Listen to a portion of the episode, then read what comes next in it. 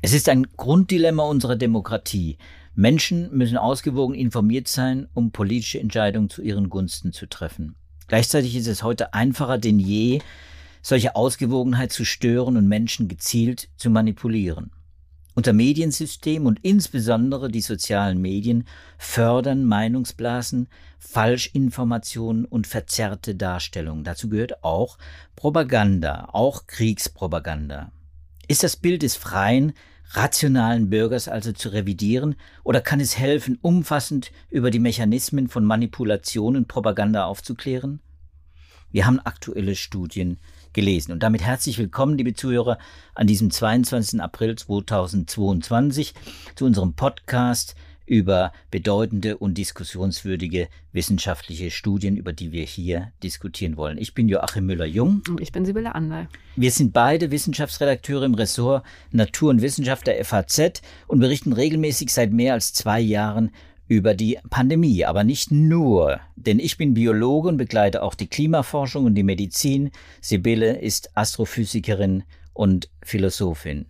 Ja, und Sibylle, du hast heute äh, das Thema angeregt, äh, über an was wir noch glauben sollen und wollen und können. Mhm. Ein ganz wichtiges, äh, ganz zentrales Thema unserer Zeit. Ich finde, es ist wichtig, dass wir das nicht nur in den politischen Foren äh, diskutieren und äh, auf verschiedenen äh, Ebenen, äh, die an der Wissenschaft, die mit der Wissenschaft nicht viel zu tun haben, sondern eben auch klar machen, dass die Wissenschaft das tatsächlich auch untersucht, wissenschaftlich, nämlich sehr systematisch untersucht, wie in welcher Weise, wie stark äh, wir von Manipulation, von Desinformation betroffen sind und was wir auch vor allem dagegen tun können.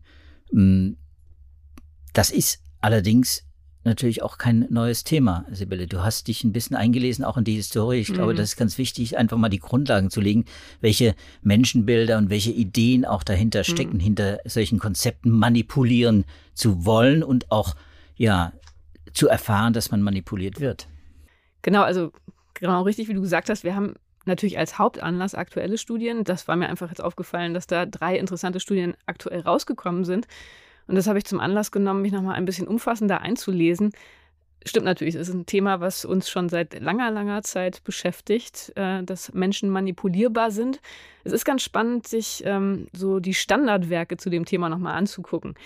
Ähm, Propaganda ist natürlich vor allem ein Thema geworden in der Öffentlichkeit im Zuge der Weltkriege. Erster Weltkrieg, ähm, ja, weiß man ja, da war einfach eine sehr, sehr, sehr, sehr äh, starke und erfolgreiche Kriegspropaganda. Also hier in Deutschland ist es ja gelungen, die Menschen für den Krieg zu begeistern, eine Kriegseuphorie hervorzurufen. Und das wurde natürlich auf der ganzen Welt beobachtet und dann auch analysiert. Ähm, und in Amerika war es dann so, dass ähm, das natürlich einerseits sehr negativ eingeschätzt wurde, aber auf der anderen Seite dann schon auch manchen Menschen das Potenzial dieser Beeinflussung deutlich wurde. Und ähm, das ist wahrscheinlich so eins der bekanntesten Standardwerke 1923 erschienen mit dem Titel Propaganda, geschrieben von Edward Bernays. 1891 ist er geboren. Ähm, und das ist der Erfinder des Ausdrucks PR. Also der hat äh, Propaganda positiv gesehen, interessanterweise. Ähm, und hat dann daraus Public Relations als Geschäftsfeld etabliert und versucht, das für die Wirtschaft nutzbar zu machen. Sehr, sehr erfolgreich tatsächlich. Und das ist das, was du gerade schon angesprochen hattest mit den verschiedenen Menschenbildern. Es ist interessant, dass er wirklich der Meinung ist, Menschen brauchen Beeinflussung. Sie müssen manipuliert werden. Sie müssen ähm, geführt werden in ihren Meinungen, weil einfach heutzutage in unseren Demokratien die politischen, die ökonomischen die sozialen und die wissenschaftlichen Tatsachen viel zu komplex sind, ähm, als dass alle Menschen die verstehen können. Insofern müssen sie da irgendeine Art von Anleitung bekommen. Und ähm, das ist ein interessantes Buch, wie gesagt, wenn man das nochmal liest, ähm, kann man auch tatsächlich online finden, ähm, wo er auch so ein paar Mechanismen beschreibt, wie man das anwenden kann. Und da gibt es aus seinem eigenen Leben und aus seinem eigenen Wirken ein paar interessante Geschichten. Also zum einen ist er ein Neffe von Sigmund Freud äh, und hat insofern seine ähm, Verbindung zur tiefen Psychologie da auch immer sehr hervorgehoben. Und dann ist er offenbar dafür verantwortlich, dass man unter dem amerikanischen Frühstück heute das Frühstück mit Speck versteht. Weil ähm, vorher offenbar in Amerika das süße Frühstück eher verbreitet war. Dann hatte sich ein ähm, Speckunternehmer an ihn gewandt, wie er dann seine Absatzzahlen erhöhen könnte. Und daraufhin hat er eine Kampagne gestartet, dass das eben das wirkliche amerikanische Frühstück ist, das am gesündesten ist. Und daraufhin sind dann ja die Speckverkaufszahlen durch die Decke, gegangen. Also das waren so Geschichten, die er gemacht hat. Ähm, und das ist natürlich das, was, was wir heute auch kennen, was mittlerweile ja auch gar nichts wirklich Ungewöhnliches mehr ist, diese extreme Manipulation, die man in einem wirtschaftlichen Kontext erlebt, ähm, wo PR-Strategien völlig normal geworden sind und ähm, ja, einfach sehr, sehr einflussreich sind. Und wir alle verhalten uns ja nicht rational in Bezug auf Konsum, sondern sind durch das gesteuert, was die Unternehmen uns einflüstern. Also wenn man Klamotten kauft, dann ist es ja selten so, dass man wirklich was Neues braucht. Sehr häufig liegt es einfach daran, weil es eine neue Mode ist, weil es eine andere Farbe ist und so weiter. Also das war so das erste Buch, wo ähm, tatsächlich auch formuliert wurde explizit, dass Propaganda was Positives ist. Das Buch endet mit dem Satz oder mit den Sätzen, Propaganda wird niemals sterben. Kluge Menschen müssen sich darüber klar werden, dass Propaganda das moderne Instrument ist, mit dem sie für konstruktive Ziele kämpfen können und das ihnen hilft, Ordnung ins Chaos zu bringen. Also sozusagen Propaganda als positive Möglichkeit, die Welt zum Guten zu verändern. Ja, und das erleben wir jetzt gerade das Gegenteil, äh, in Russland insbesondere. Darüber wollen wir jetzt nicht im Detail diskutieren, aber jeder weiß äh, natürlich, worum es geht. Propaganda äh, ist ein, ja, ist ein Phänomen unserer Zeit, äh, das natürlich unter ganz anderen Vorzeichen steht als damals, äh, als diese dieses Konzept entwickelt worden ist. Ich glaube, das ist jedem klar. Ich habe mal einen Leitartikel geschrieben, da habe ich reingeschrieben, die Wahrheit wird durch die Beschleunigung unserer Zeit aufgefressen. Also das ist ja das Phänomen, was ich am Anfang erwähnt habe mit den sozialen Medien, die da eine ganz wesentliche Rolle spielen, auch bei der Verbreitung von Lügen, von Unwahrheiten. Wir haben inzwischen viel neues Vokabular, das das Phänomen beschreibt, postfaktisches Zeitalter, alternative Wahrheiten, all das ist ja salonfähig geworden, muss man sagen, und ist uns so geläufig, dass wir uns fast jeden Tag äh, damit beschäftigen. Wir haben uns in der Corona-Zeit ja mhm. wirklich äh, jeden Tag im Prinzip mit Fakten und eben Antifakten oder antiwissenschaftlichen Fakten auch beschäftigen müssen. Und es ist mühsam. Genau, aber insofern ist, also selbst das ist natürlich damals schon auch ein ähnliches Problem gewesen. Das Radio ist damals gerade sehr ähm, intensiv in die, oder es hat sich sehr stark verbreitet, die Radionutzung. Das war so das neue Medium zu der Zeit, das da diskutiert wurde. War halt auch die neue Situation, dass plötzlich Menschen sich vernetzen konnten, die weit voneinander entfernt existiert haben, was vorher ja in der Menschheitsgeschichte selten der Fall war. Ähm, und da gab es dann natürlich aber auch schon die andere Position, also die Propaganda und Manipulation sehr kritisch gesehen hat. Gibt es auch ein schönes Buch, The Fine Art of Propaganda, 1939 erschienen, ähm, von Alfred und Elisabeth Lee. Und das ist eben ein Buch, das mit der Intention geschrieben ist, Menschen aufzuklären über verschiedene ähm, Propagandamechanismen. Und das ist das Menschenbild. Der Mensch ist rational, der Mensch ist frei. Jeder Mensch sollte durch Aufklärung dahin gebracht werden, selber Propaganda zu erkennen und sich ein umfassendes Informationsbild selber ähm, zu erzeugen und zu verschaffen. Und insofern ist das natürlich eine ganz andere Grundvorstellung. Also auf der einen Seite der Mensch als sowas, ähm, ja, als ein irrationaler, ähm, der Hilfe bedürftiger, ähm, ja, ein der Hilfe bedürftiges Gegenüber, das man irgendwie anleiten muss. Und auf der anderen Seite dann der Mensch als das rationale Wesen, das dann schon irgendwie selber klarkommt. In diesem Buch ähm, ist wirklich eine Anleitung, worauf man achten soll. Es sind so verschiedene grundsätzliche Strategien genannt, also zum Beispiel, dass Leute schlecht gemacht werden in den Medien, äh, dass äh, positive Begriffe mit bestimmten Phänomenen verbunden werden, dass man sich auf Autoritäten beruft, von denen man weiß, dass sie die Menschen beeinflussen können, dass man Identifikationsfiguren sucht, also das, was heute in den sozialen Medien ja auch die Influencer nach wie vor ähm, verkörpern, dass man sagt, man ähm, weiß, was die normalen Leute denken, dass man sich so an, als zum Anwalt der, des kleinen Bürgers macht. Also all diese Dinge sind in diesem Buch schon beschrieben. Mit der Hoffnung, wenn man das einmal formuliert, wenn man die Leute darauf aufmerksam macht und ihnen das vorführt, dann sind sie in der Lage, sich dagegen auch zu wehren.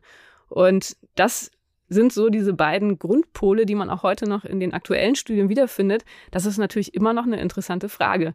Und daran schein, scheinen sich immer noch die Geister, ob man jetzt sagt, äh, es ist letztendlich hoffnungslos. Die Menschen, die können nichts lernen, egal wie gut man ihnen das erklärt, äh, weil sie einfach auch manipuliert werden wollen. Sie wollen ihre eigene Meinung bestätigt haben, wenn sie erstmal in eine bestimmte Richtung ähm, ausgerichtet sind. Oder ob man dann doch noch die Hoffnung hat, wir können irgendwas gegen diese Infodemie, gegen die ähm, ja, falsche Information tun. Und vor diesem Hintergrund, und deshalb war jetzt diese Einleitung so lang, finde ich es interessant, diese drei aktuellen Veröffentlichungen, die wir heute mitgebracht haben, zu diskutieren. Denn da geht es eben genau darum, ähm, wie heute dieses Problem der Beeinflussbarkeit von uns Menschen ähm, in Studien erforscht wird. Und das ist natürlich was, da gibt es auch wahnsinnig viel Literatur. Wir hatten ja hier, glaube ich, auch schon mal im, im Podcast über dieses berühmte 74er-Paper von Kahneman und Tversky gesprochen, zwei Ökonomen, die das ja sehr, sehr schön äh, und ausführlich rausgearbeitet haben, wie stark wir Menschen äh, durch, durch Impulse beeinflusst sind, die eben gerade nicht rational sind. Also das erste Problem, dass wir Menschen alle nicht mit Statistik umgehen können. Das kann man ja in vielerlei Art und Weise ausnutzen, ähm, dass wir bestimmte Verzerrungen in unserer Psyche fördern die auch wiederum ausgenutzt werden können. Und äh, dann ist ja dieses berühmte Buch ähm, mit dem langsamen und dem schnellen Denken, das eben genau behauptet, es gibt zwar dieses rationale Denken, wo man sich alles ganz genau überlegen kann, was die Argumente sind, ähm, an welchen Stellen das vielleicht unausgewogen ist, aber ganz, ganz oft werden wir eben doch durch ein intuitives, schnelles und fehleranfälliges Denken geleitet. Und das sind ähm, ja immer noch diese verschiedenen Aspekte, die in diesen Studien, und jetzt sollten wir endlich zu den Studien kommen, immer noch wieder aufscheinen. Ja, und bevor wir jetzt tatsächlich zu dieser ersten Studie kommen, aber ich werde die Überleitung schaffen, ich verspreche es dir, Sibylle, werde ich nämlich den Hinweis wagen, du hast mehrfach den Begriff Denken äh, verwendet, der ist mir aufgefallen manipulieren und denken. Und ich glaube, darauf muss man jetzt hinweisen, bevor wir zu den Studien kommen, die sich nämlich alle nicht mit der Neurologie beschäftigen. Auch die Hirnforschung, nämlich, das muss ich als Biologe eben einwenden, die beschäftigt sich sehr intensiv, schon sehr lange damit. Und es gibt einschlägige Literatur und natürlich auch Veröffentlichungen, auch, äh, auch deutsche Forschung dazu, zu eben dem Phänomen. Gibt auch Begriffe wie Neuroökonomie, Neuromarketing, Neurodidaktik und was Neuroästhetik sogar, in dem genau die Hirnforschung solchen Mechanismen eben auch aus dem äh, äh, auf die Spur zu kommen versucht, äh, eben diese was passiert denn dann in unserem Gehirn, sowohl im bewussten Teil als auch im unbewussten Teil genau. des Gehirns, wenn wir manipuliert werden oder wenn wir uns diese Manipulationswerkzeuge zu eigen machen und andere Menschen auch manipulieren manipulieren und, und äh, da auch aktiv unterwegs sind. Das ist ganz interessant. Und da ist natürlich auch wichtig, wenn du es jetzt schon angesprochen hast, dass es natürlich nicht nur um Denken geht im engeren Sinne, sondern dass die Gefühle eigentlich so das Haupt, äh, der Hauptangriffspunkt sind. Also es wird natürlich immer an die Emotionen, an die Stimmungen appelliert. Das ist das ähm, ja, Grundrezept aller Propaganda, das ist ja klar.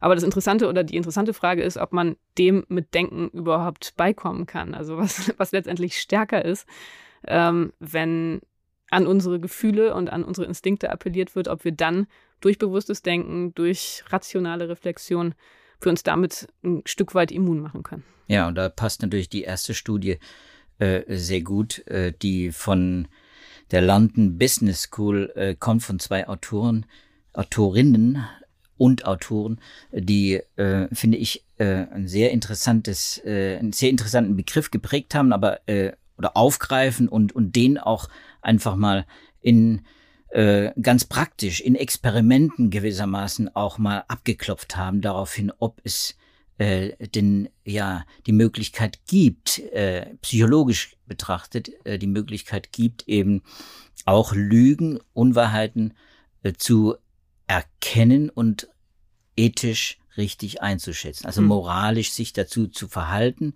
und richtig einzuschätzen, wie man quasi mit Lügen umgeht. Also wenn Lügen immer äh, immer abgelehnt und die Wahrheit immer begrüßt? Natürlich nicht. Das ist nicht der Fall.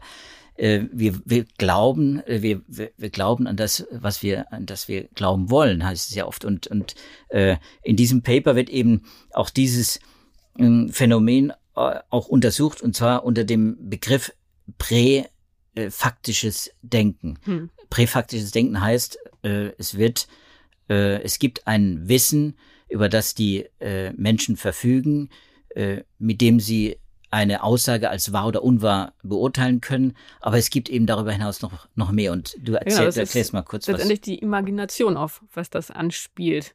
Also dieses Präfaktische, das ist das, was wir uns für die Zukunft vorstellen können. Und bei der Frage, welche Lügen wir jetzt besonders schlimm finden oder andersrum, welche Lügen wir eher zu entschuldigen bereit sind, da ist äh, die Hypothese in diesem Paper, dass das eben gerade diejenigen Lügen sind, von denen wir uns vorstellen können, dass sie im Prinzip wahr werden könnten. Also wenn jetzt irgendeine Behauptung da ist und wir wissen, die ist falsch, dann finden wir sie weniger schlimm, wenn wir uns vorstellen können, wie sie wahr werden könnte, als wenn das nicht der Fall ist. Also ein Beispiel aus dem Paper, wenn man sich jetzt zum Beispiel seinen Lebenslauf zurecht frisiert und ich in dem Lebenslauf behaupte, dass ich kein Mückisch spreche.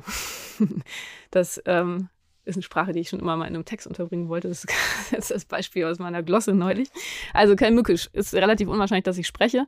Ähm, Wo wird es gesprochen? In Kalmückien. Kann ich jetzt jeden mal motivieren, das mal zu googeln. Das war bei mir neulich so ein Zufallsfund, der mich sehr, ähm, fand ich irgendwie sehr faszinierend, dass es tatsächlich Länder gibt, von denen ich vorher noch nie gehört habe, die auch gar nicht so weit weg sind. Also jedenfalls, ähm, wenn ich das in meinen Lebenslauf schreibe, es ist eine Lüge, es stimmt nicht, dann wäre die Hypothese, dass man diese Lüge weniger schlimm finde, wenn ich schon einen Kalmückisch-Kurs sozusagen belegt habe für das kommende Semester, als wenn ich äh, in einer Stadt wohne, wo es überhaupt keine Kalmückisch-Kurse gibt und es völlig ausgeschlossen ist, dass ich das jemals lernen werde. Und ähm, das hat ja schon so eine gewisse Plausibilität. Oder wenn, wenn du mich jetzt zum Beispiel fragst, oder wenn wir unsere Hörer fragen würden, haben sie die letzte Podcast-Folge gehört? und dann die Hörerin sagen würde, ja klar, habe ich gehört, ist gelogen, würde man es vielleicht weniger schlimm finden, wenn wir wissen, naja, das ist ansonsten eine Stammhörerin, die alle anderen Folgen gehört hat. Letzte Woche Ostern hatte sie halt irgendwie keine Zeit, als wenn die Hörerin von uns noch nie irgendwas gehört hätte. So. Und ähm, diese Intuition haben sie in verschiedenen Experimenten auf die Probe gestellt. Also sie haben Menschen ähm, verschiedene Lügen oder falsche Tatsachen, falsche Behauptungen vorgelegt und haben dann einer Gruppe der Teilnehmer eine entsprechende Geschichte mitgeliefert oder die Teilnehmer sich eine Geschichte ausdenken lassen, die die falsche Tatsache wahr werden lassen könnte. Und die anderen Teilnehmer ähm, wurden einfach so mit dieser falschen Aussage konfrontiert. Und da kam dann tatsächlich raus, dass äh, die Lügen milder beurteilt wurden, wenn eben so eine präfaktische eine imaginierte Geschichte existierte. Und das ist natürlich ganz interessant, weil das auch natürlich ein potenzieller Manipulationsmechanismus ist. Also wenn ich Leuten eine, ja, ein Szenario, ein Narrativ mitliefere, dass meine falsche Behauptung für die Zukunft wahr werden lassen könnte, dann ähm, kann ich davon ausgehen, dass meine Lüge milder beurteilt wird als in einem anderen Fall. Und das ist natürlich ein interessanter Befund. Ähm, und Darüber hinaus haben sie auch festgestellt, dass Falschaussagen in solchen Fällen, wenn eben so ein präfaktisches Narrativ existierte, auch bereitwilliger in den sozialen Medien geteilt wurden. Und ähm, interessantes Fazit, also es kommt nicht nur darauf an, äh, was wir wissen, was faktisch der Fall ist, sondern es kommt auch darauf an, was wir uns vorstellen können. Und das macht das Ganze natürlich dann nochmal erheblich komplexer. Mentale Simulation haben die Wissenschaftler das genannt, fand, genau. ich, fand ich ein sehr spannender Begriff. Mentale Simulation, dass wir zu sowas fähig sind, ist toll. Also mentale Simulation. ja. Gemeint ist natürlich die Fantasie. Und wenn, und ich fand das eine Beispiel besonders gut mit Donald Trump, der im März 2020 als, äh, als Amerika quasi auch geflutet wurde eben von diesem Virus, ähm, als er schon laut verkündete, jeder Amerikaner wird einen Corona-Test bekommen. Da gab's noch gar keine Corona-Test, geschweige denn einen Corona-Selbsttest, der verfügbar wäre für alle Amerikaner. Aber er hat gewissermaßen schon in seinen Reden schon vermittelt, er hat gelogen und hat gesagt, jeder Amerikaner wird einen Corona-Test bekommen. Oder hat die Möglichkeit, sich vor, äh, äh, sich nach, auf Corona hin testen zu lassen. Das war gelogen, es war faktisch falsch es war allerdings, wie soll man sagen, es war die Option, dass er doch im Laufe des Jahres dann Recht haben könnte. Und die Menschen haben darüber nachgedacht und offensichtlich haben sie das, diese Lüge verwunden. Das war auch nicht seine schlimmste Lüge, muss man dazu sagen. Ja, und das Interessante ist, und das wird dann noch ein bisschen genauer erklärt, wie das funktioniert psychologisch, warum dann solche Lügen akzeptiert werden. Da spielt eine ganz wichtige Rolle, dass man so die allgemeine Grundaussage akzeptieren kann. Also da würde man dann sagen, okay, das stimmt jetzt zwar nicht, dass jeder Amerikaner zu dem Zeitpunkt schon Zugang zu einem Test hat, aber letztendlich soll ja die Aussage mehr oder weniger einfach nur zum Ausdruck bringen, dass Donald Trump die Pandemie total gut im Griff hat. Und wenn man das jetzt als Trump-Anhänger tatsächlich befürwortet und der Meinung ist, das stimmt, auch wenn ich weiß, dass nicht jeder einen Test hat, dann bin ich auch, ähm, dann bin ich auch dazu bereit, diese Testlüge zu akzeptieren, weil ich sagen würde, das passt so ins allgemeine, in die allgemeine Grundaussage ganz gut rein. Also insofern ist es nicht so schlimm. Und ähm, das wiederum liegt daran, dass ähm, man dann auch wiederum eine kognitive Verzerrung hat, wenn man sich sowas erstmal als möglich vor Augen führt, dann führt es auch dazu, dass ähm, Beobachtungen, Evidenzen, die dafür sprechen, viel stärker wahrgenommen werden. Und das ist wieder so ein typisches psychologisches Phänomen, was wir auch natürlich schon lange kennen, ähm, dass die Art und Weise, wie wir über die Welt denken, das ganz massiv mit beeinflusst, was wir auch wahrnehmen. Also insofern hat man da so einen Confirmation Bias und der spielt bei diesem Effekt eben auch wiederum eine Rolle. Also die politischen Verfärbungen sind auch in so einem Kontext jedenfalls ganz wichtig. Also wenn Donald Trump was sagt, und das ist ja bei äh, Politikern hier dann auch so, das wird bei Putin eben auch so sein. Und im Übrigen ganz interessant, das funktioniert nicht nur präfaktisch, sondern auch postfaktisch, also auch in die Vergangenheit. War auch ein anderes Trump-Beispiel. Seine berühmte Aussage, ähm, dass bei seiner Amtseinführung die größte Menschenmenge jemals da war, was ja nun ziemlich leicht zu falsifizieren war. Ähm, wenn man sich da überlegt, naja, wenn gutes Wetter gewesen wäre, dann wären noch mehr Menschen da gewesen. Also wenn man einfach diese Idee sozusagen in den Kopf äh, gesetzt bekommt, dann ist man eher bereit, diese Falschaussage zu akzeptieren. Finde ich, ist ein gutes Beispiel, kann ich auch ein Stück weit nachvollziehen, weil man sich dann denkt, naja gut, also das ist jetzt zwar übertrieben, aber wenn die Umstände anders gewesen wären, dann hätte es auch anders sein können. Also insofern in beide Richtungen und auch da aber wieder der Bezug auf das Mögliche. Also wenn die Vergangenheit anders gewesen wäre, dann ähm, wären die Dinge anders gewesen, wo man eigentlich sagen würde, wie kann das irgendeinen Einfluss auf das Faktische haben? Aber ähm, die Frage, was wir uns vorstellen können, also letztendlich unsere Fantasie, ist doch sehr, sehr einflussreich in Bezug darauf, wie wir manipuliert werden können. Ja, also ein anderes äh, sehr schönes Beispiel, weil dieses Paper auch äh, voll davon ist, äh, würde ich auch gerne nennen das von dem viele Hörer auch sicher schon gehört haben, Elizabeth Holmes, eine äh, junge Wissenschaftlerin, eine Karrieristin, eine Multimillionärin, Milliardärin fast, äh, die mehr als 700 Millionen Dollar äh, an Investitionen akquiriert hat, mit der Idee, einen Test zu vermarkten, einen Bluttest zu vermarkten, der den Menschen anbietet, quasi over the counter, quasi im Supermarkt. Du gibst einen Tropfen Blut ab und du bekommst gewissermaßen Auskunft über Dutzende Jahrhunderte von verschiedenen möglichen Leiden äh, oder eben auch über deinen Vitalitätszustand und das mit einem einzigen Bluttropfen. Und sie wollte die, die, die ganze äh, Infrastruktur zur Verfügung stellen, sie wollte die Technologie zur Verfügung stellen, aber die Technologie gab es gar nicht. Aber die Möglichkeit eben, dass solche Tests entwickelt werden, und die werden ja entwickelt, muss man ja sagen, das wissen wir ja aus der aus verschiedenen Bereichen der Medizin. Solche Tests werden natürlich versucht zu entwickeln, möglichst äh, diagnostisch, möglichst wenig Aufwand zu betreiben, auch möglichst die Menschen zu schonen und trotzdem viel Aussage äh, zu erreichen. Allein die Tatsache, dass äh, es diese, diese Möglichkeit gibt, äh, entwickelt bei uns, ja, ja, ruft bei uns so eine Fantasie hervor, dass da bestimmt früher oder später der eine oder andere eben den Schlüssel gefunden hat. Und das war eben Elizabeth Holmes, die das sehr gut vermarktet hat und, und die Leute regelrecht, ja, wie soll man sagen, ausgenommen hat. Ne? Die hatten da auch schon Geld damit verdient. Genau, aber da war ja auch die Hypothese in dem Paper, dass es wahrscheinlich in beide Richtungen funktioniert hat. Also, dass sie sich das selber so gut vorstellen konnte, dass sie kurz davor ist, dass es für sie selber auch gar nicht so ein Problem war, das fälschlich zu behaupten und sie deshalb dann wahrscheinlich auch gar nicht so ein hohes Unrechtsbewusstsein hatte. Ja, und das ist sehr interessant. Das Unrechtsbewusstsein, das spielt äh, eine ganz sicher eine große Rolle. Ähm, darüber müssen wir äh, vielleicht dann auch bei dem anderen Paper, das wir besprechen wollen, nochmal, äh, oder bei den anderen beiden Papern, die wir besprechen wollen, äh, nochmal reden, nämlich äh, wo es um eben ja Polarisierungen auch geht, um, um äh, ja die Verfärbung, was du Verzerrung genannt hast. Mhm. Äh. Ja, das ist immer diese blöde deutsche Übersetzung von Bias, wobei man wahrscheinlich auch einfach Bias sagen kann.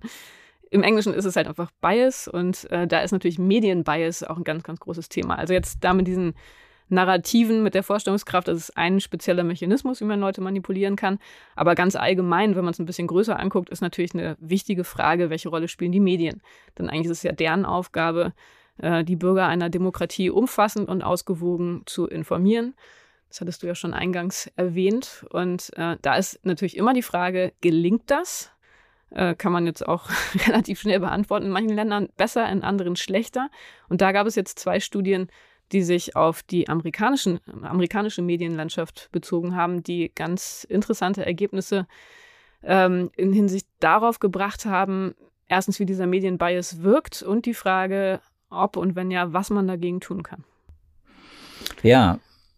Genau, und da, wenn ich jetzt gleich mal anfangen darf, ein ganz interessantes Experiment, das ist noch ein Preprint am 3. April rausgekommen. Ähm, zwei Wissenschaftler, David Brookman und Joshua Culler aus Berkeley und aus Yale, die haben ein ganz spannendes Experiment gemacht. Die haben ähm, durch so eine ähm, Medienbeobachtungsfirma, äh, also die die Mediennutzung von, von Menschen in Amerika äh, beobachtet hat, haben sie Fox News Zuschauer lokalisiert, rausgefunden und denen das Angebot gemacht, dass sie Geld dafür kriegen, wenn sie einen Monat CNN gucken. Und zwar bevorzugt genau zu der Zeit, wo sie sonst Fox News geguckt haben. Also 15 Dollar pro Stunde haben die dafür bekommen, dass sie ähm, pro Woche bis zu sieben Stunden CNN gucken. Und ähm, das wurde dann auch geprüft, ob sie es wirklich geguckt haben. Da wurden dann Kontrollfragen gestellt. Das haben die anscheinend auch alle ganz brav gemacht.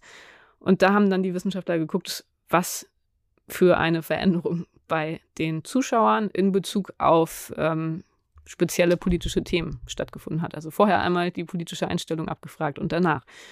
Und interessanterweise ähm, kam dabei raus, dass tatsächlich die Fox News Zuschauer, nachdem sie so lange CNN geguckt hatten, danach festgestellt haben, dass Fox News einen Bias hat. Also dass sie bestimmte Informationen nicht bekommen haben.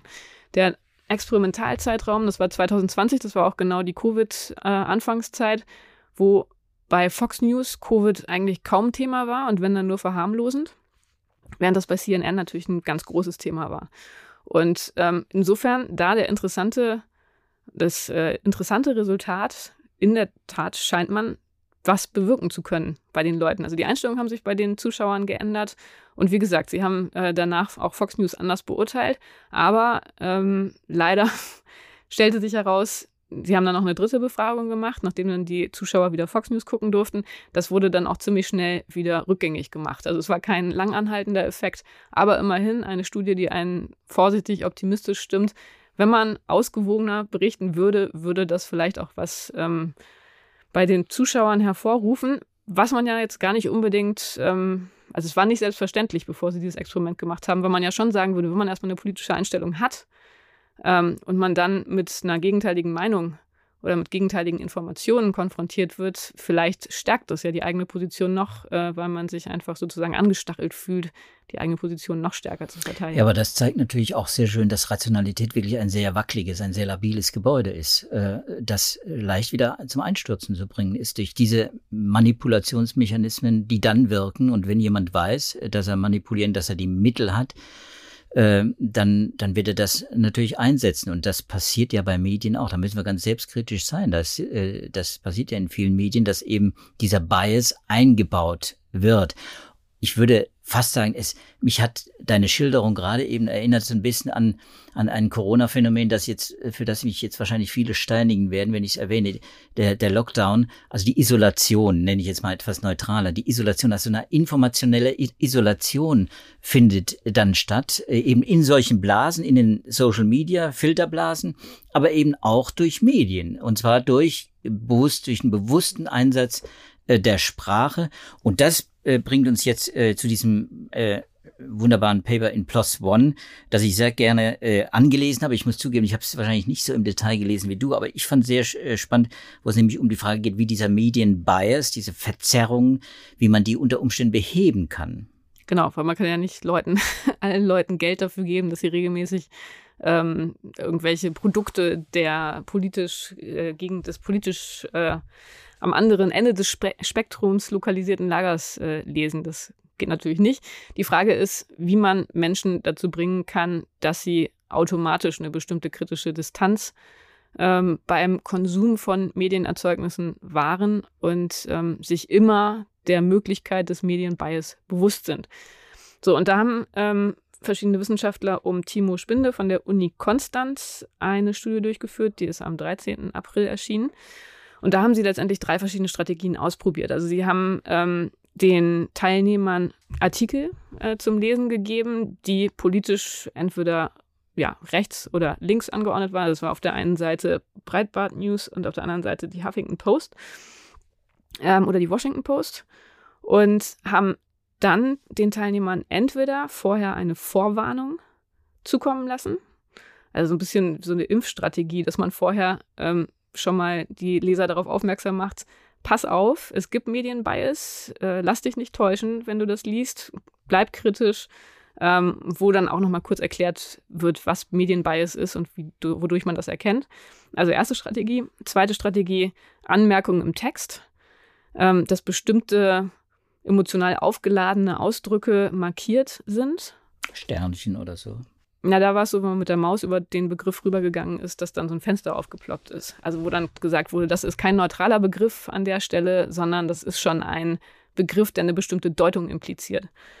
Ähm, und die dritte Strategie, dass nach dem Lesen des Textes die politische Position des Textes im politischen Spektrum lokalisiert wurde. Also dass dann zum Beispiel gesagt wurde, nach dem Lesen, das ist ein Text, der sich im politischen Spektrum sehr weit links befindet. Ähm, und dann auch jeweils natürlich wieder mit Kontrollgruppen haben dann ähm, geguckt, wie sich die eigenen Einstellungen ändern und inwiefern Medienbias äh, in diesen Artikeln wahrgenommen wurde. 985 Teilnehmer waren das äh, in den USA. Und was da letztendlich dabei rausgekommen ist, ist, dass die ersten beiden Methoden ganz okay funktioniert haben bei der Erkennung von Bias. Also die Vorwarnung vor dem Lesen des Textes vor dem Medienbias und die Textanmerkung. Das hat funktioniert. Die politische Einordnung hinterher war da nicht so richtig wirksam. Ähm, was aber da wiederum ein anderes Resultat war, was ein bisschen pessimistischer stimmt, ist, dass sich an den Einstellungen der Leser nicht viel geändert hat. Also sie haben dann zwar gesehen, okay, das ist ein Text, der ähm, meiner eigenen politischen Einstellungen entspricht oder auch eben nicht. Ähm, aber das hat letztendlich nicht dazu geführt, dass sie ihre eigene Einstellung revidiert hätten. Und diese Effekte, die waren dann auch jeweils wieder dadurch verstärkt, ähm, das ist ja auch das, was man erwarten würde, durch die eigene politische Position. Also man findet immer die Texte besonders verzerrt, die nicht der eigenen Position entsprechen. Das kann ja, glaube ich, jeder auch an sich selber wahrnehmen, dass man sich eher über die Texte ärgert, die nicht der eigenen Meinung entsprechen und man die besonders tendenziös findet.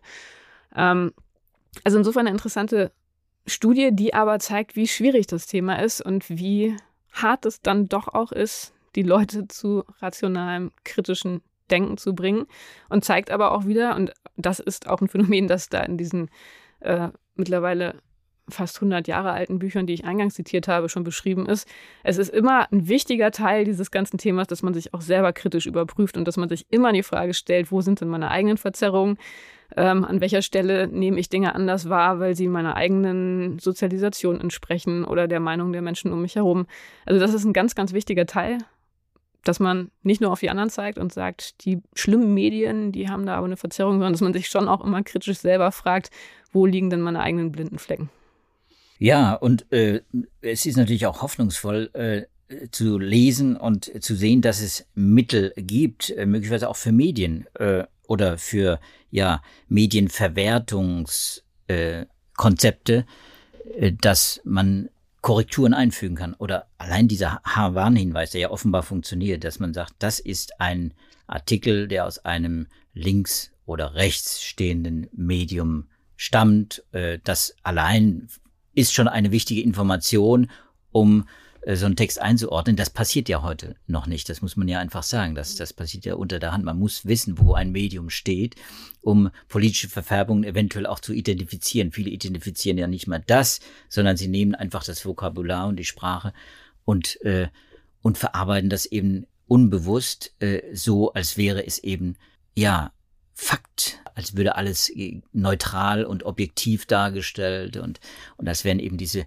diese Bias raus. Äh, da, da müssen wir jetzt vielleicht so ein kleines Sternchen eben dann für uns machen. Mhm. Natürlich versuchen wir das schon in unserer Berichterstattung und äh, muss man auch sagen, äh, es gibt einen, äh, eine klassische Haltung im Journalismus, äh, die eben diese, diese Unterschiede zwischen äh, Bericht und Meinung äh, oder Bericht und Kommentar Nachricht und Kommentar äh, dann äh, auch macht, die versuchen wir natürlich schon aufrechtzuerhalten. Und das mhm. ist ja auch ein, wie soll man sagen, das Motiv ist das gleiche, um dem Leser möglichst objektive Nachrichten fair zu informieren, ausgeglichen, balanciert, äh, Informationen zu liefern und andererseits Meinungen zu liefern, die dann klar erkennbar sind, unter Umständen eben auch von mir aus in Links- oder Rechtsrichtung. Äh, aber es gelingt natürlich äh, heute immer äh, weniger, ja, muss man einfach sagen, durch die neuen Medien auch. Genau, ne? also man sieht das ja einfach bei uns schon in der Zeitung. Also die Kommentare und Glossen in der Zeitung, die sind einfach dadurch erkennbar, dass da so ein rotes F drüber steht.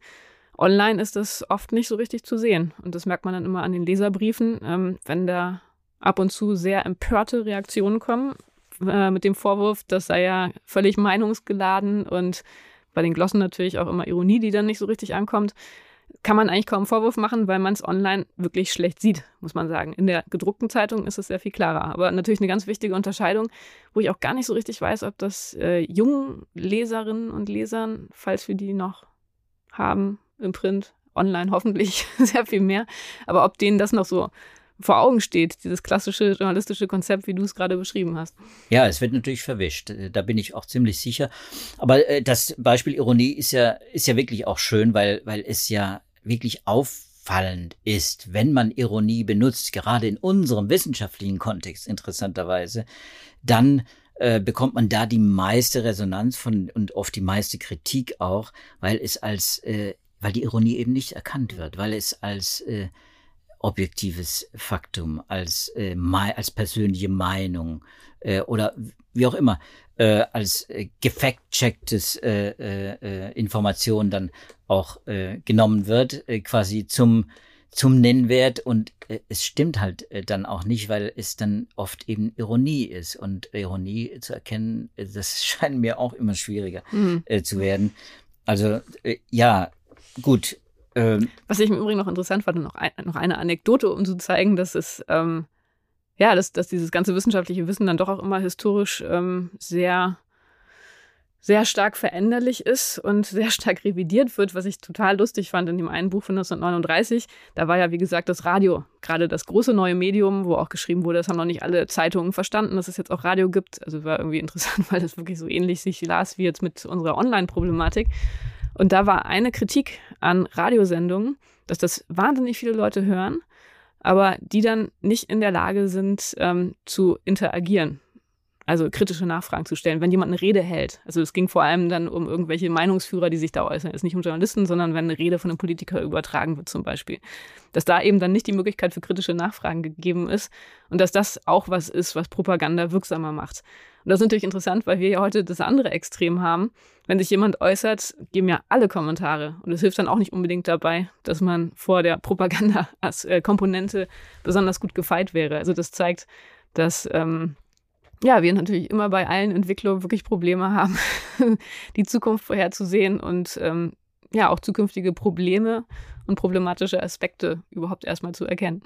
Ja, und, und, und, und auch die Frage, ob man sie erkennen will, steht ja da im Raum, denn auch äh, solche Unterschiede gibt es. Ich habe jetzt gelesen, gerade im Kontext mit dieser russischen Propaganda, äh, die ja nun in aller Munde ist und trotzdem von uns kann sie ja keiner konsumieren. Wir können sie nicht wahrnehmen, weil, wir, weil sie nicht ankommt. Wir haben ja auch inzwischen die entsprechenden Sender in Deutschland auch äh, verboten. Wir können auch die Sprache nicht, also wir beide jetzt nicht. Ähm, auf jeden Fall ist ja klar, äh, dass da etwas ganz Unterschiedliches passiert als in der in, in der russischen Medienwelt als in der europäischen oder sagen wir in der deutschen Medienwelt ganz offensichtlich. Also äh, das ist eben äh, nicht nur die die viel äh, die Vielgestaltigkeit äh, und und die und die Vielfalt der Meinungen, äh, sondern es ist eben auch die Einstellung äh, und das fand ich ganz interessant, das habe ich nämlich gelesen von einem Kommunikationswissenschaftler, der sich sehr äh, viel mit Russland beschäftigt hat, der auch in Russland gearbeitet hat als Journalist. Und der behauptet, ich kann die Aussage nicht prüfen, die ist auch jetzt nicht Teil unserer Studien hier. Ich werde es, äh, wenn ich einen Link finde, werde ich gerne verlinken, damit man es nachprüfen kann. Es gibt eben offenbar in, äh, in Russland eben eine ganz andere Einstellung zur Propaganda als hier. Wenn wir jetzt über Propaganda reden, dann reden wir darüber, dass es eine ja, dass es eine Methode ist, eine verwerfliche Methode, um Meinungen zu manipulieren, um Überzeugungen zu manipulieren, um Menschen auch wie Marionetten zu behandeln. Zwei und zwei ist da nicht vier, sondern zwei und zwei ist da nicht fünf. Und wir wissen im Prinzip, der, der zwei und zwei ist fünf sagt, der will die Menschen manipulieren. Ob er schafft, ist jetzt die eine Frage. Aber das Interessante ist, in, in Russland sind angeblich eben zwei Drittel der Menschen erwarten von der russisch, von den russischen Medien, dass sie die, dass sie die Meinung der, und die Haltung und die Information aus der russischen Regierung mitteilen. Und das mhm. ist natürlich bei uns ein völlig anderes Medienverständnis und Informationsverständnis. Finde ich sehr spannend. Ja, aber es geht dann auch schon wieder so ein bisschen in die Richtung ähm, der, des Punktes, von dem wir gestartet waren. So die zwei verschiedenen Menschenbilder, die da letztendlich dahinter stehen. Also da dann vielleicht ein Stück weit schon auch die Vorstellung, die Menschen, die Bevölkerung muss gesteuert werden von der Regierung. Die Regierung muss darüber entscheiden, welche Informationen relevant sind, weil es ansonsten einfach viel zu unübersichtlich wäre, viel zu viel, viel zu verwirrend. Und insofern ist es ja sozusagen ein Dienst an der Bevölkerung, wenn entsprechend die Informationen vorgefiltert werden und eine ganz klare Haltung kommuniziert wird. Und ich meine, das ist ja ähm, eine Haltung, die man jetzt nicht nur in Russland findet. Das, da gibt es ja wirklich einige, also jetzt auch gerade, das ist jetzt natürlich auch wieder ein zu großes Thema, aber jetzt so im Silicon Valley und so, da gibt es ja nun auch schon ein paar Kandidaten, ähm, denen das nicht so ganz fern liegt, diese Vorstellung, dass die Menschen halt einfach ähm, überfordert sind und die brauchen die richtige Anleitung. Und ob das jetzt eine Regierung ist oder ob das irgendwelche Leute im Hintergrund sind, irgendwelche Tech-Firmen oder so. Das ähm, ja, ja, ja ist natürlich, äh, ist natürlich, es klingt fast so, als, als, als wäre das akzeptabel. Ist es natürlich nicht. Also für uns in einer offenen, liberalen Gesellschaft ist es eben völlig genau. inakzeptabel. Aber es ist halt was, wofür wir kämpfen müssen. Und das ist, glaube ich, auch was, ähm, weshalb dieses Thema jetzt so aktuell und so interessant ist, weil wir diese verschiedenen äh, Ideen, diese verschiedenen Vorstellungen und Architekturen letztendlich auch ähm, direkt nebeneinander vorgeführt bekommen. Und wir jetzt vielleicht im besten Fall dahin kommen, dass wir das auch wieder besser schätzen können, wie unsere Demokratien hier funktionieren und wie wichtig auch der Freiheitsbegriff ist ähm, und wie wichtig, gleichzeitig aber auch ungewöhnlich im Verlauf der Menschheitsgeschichte und aber auch äh, international im Vergleich die Vorstellung ist, dass der Mensch eben ein freies, rationales Wesen ist, das selbst eigenständig Entscheidungen treffen sollte. Ja, ich bin gespannt, wie das dann in solchen Gesellschaften eben wie der russischen, wo dann eben äh, viele Menschen dieser Propaganda auch aufsitzen, weil sie es gar nicht anders können, weil sie auch quasi gar nicht äh, offen kommunizieren können und auch gar nicht informiert werden, offen, wie das dann äh, wie das dann weitergeht. Äh, wir werden es ja erleben. Äh, der Tübinger Kommunikations- und Medienforscher Bernhard Pörksen hat, hat äh, erwartet, ja, ich habe ein Interview von ihm gelesen, fand das sehr spannend, äh, er erwartet äh, die Implosion dieses Propagandagebäudes von Putin.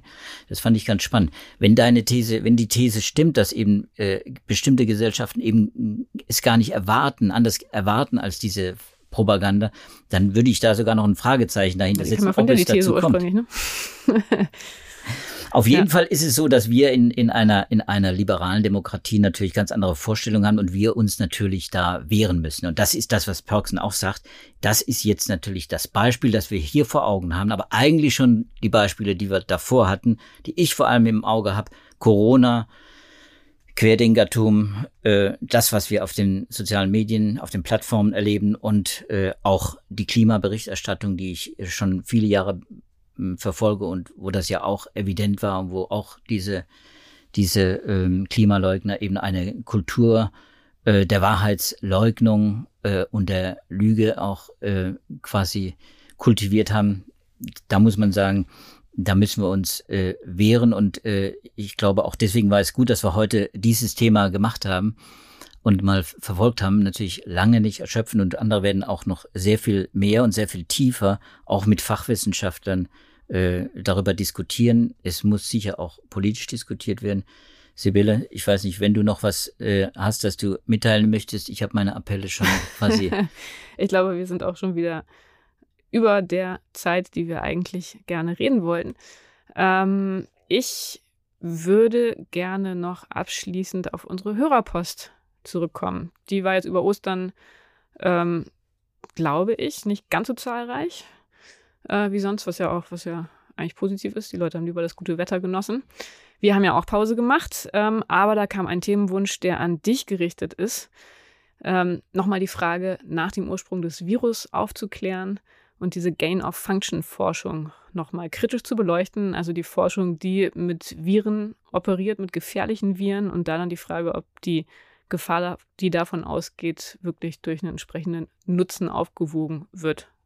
Meinst du, ist es ein interessantes Thema für die Zukunft? Das ist ein sehr interessantes Thema. Wir haben das ja auch äh, äh, im Blatt immer wieder behandelt und das ist auch wirklich kein äh, Gerücht und keine Lüge, dass es das äh, gibt, diese, äh, dieses Hochrüsten von ohnehin gefährlichen Viren, sondern das ist auch eben wissenschaftlich Faktum, das ist keine Scheinwelt, die aufgebaut wurde, um die These, die Laborthese, also der Ursprung des Virus aus dem Labor, aus einem chinesischen Labor vor allem ähm, zu unterfüttern, sondern äh, diese Experimente gibt es. Äh, es gibt auch gute Gründe dafür. Es gibt äh, viele, die dagegen sprechen. Äh, und äh, ich glaube, das wird auch nochmal ein Thema sein. Hier, dem Hörer geht es jetzt ja um den Ursprung des Virus äh, und die These, dass eben möglicherweise eben in einem chinesischen Labor mit mit solchen Viren, Coronaviren gearbeitet wurde, die aufgerüstet wurden und dann eben gefährlicher gemacht wurden. Diese Diskussion ist noch nicht abgeschlossen. Das kann man, glaube ich, hier schon mal mitteilen. Und deswegen werden wir ganz bestimmt darüber berichten. Wir haben auch eine große Doppelseite dazu, hoffentlich bald in unserer Sonntagszeitung in Vorbereitung. Und wir werden das Thema nochmal behandeln. Äh, und wir werden es wahrscheinlich dann auch nicht abschließend behandeln, aber äh, auch da gibt es immer wieder mal neue Befunde. Deswegen nehmen wir die Anregung gerne auf.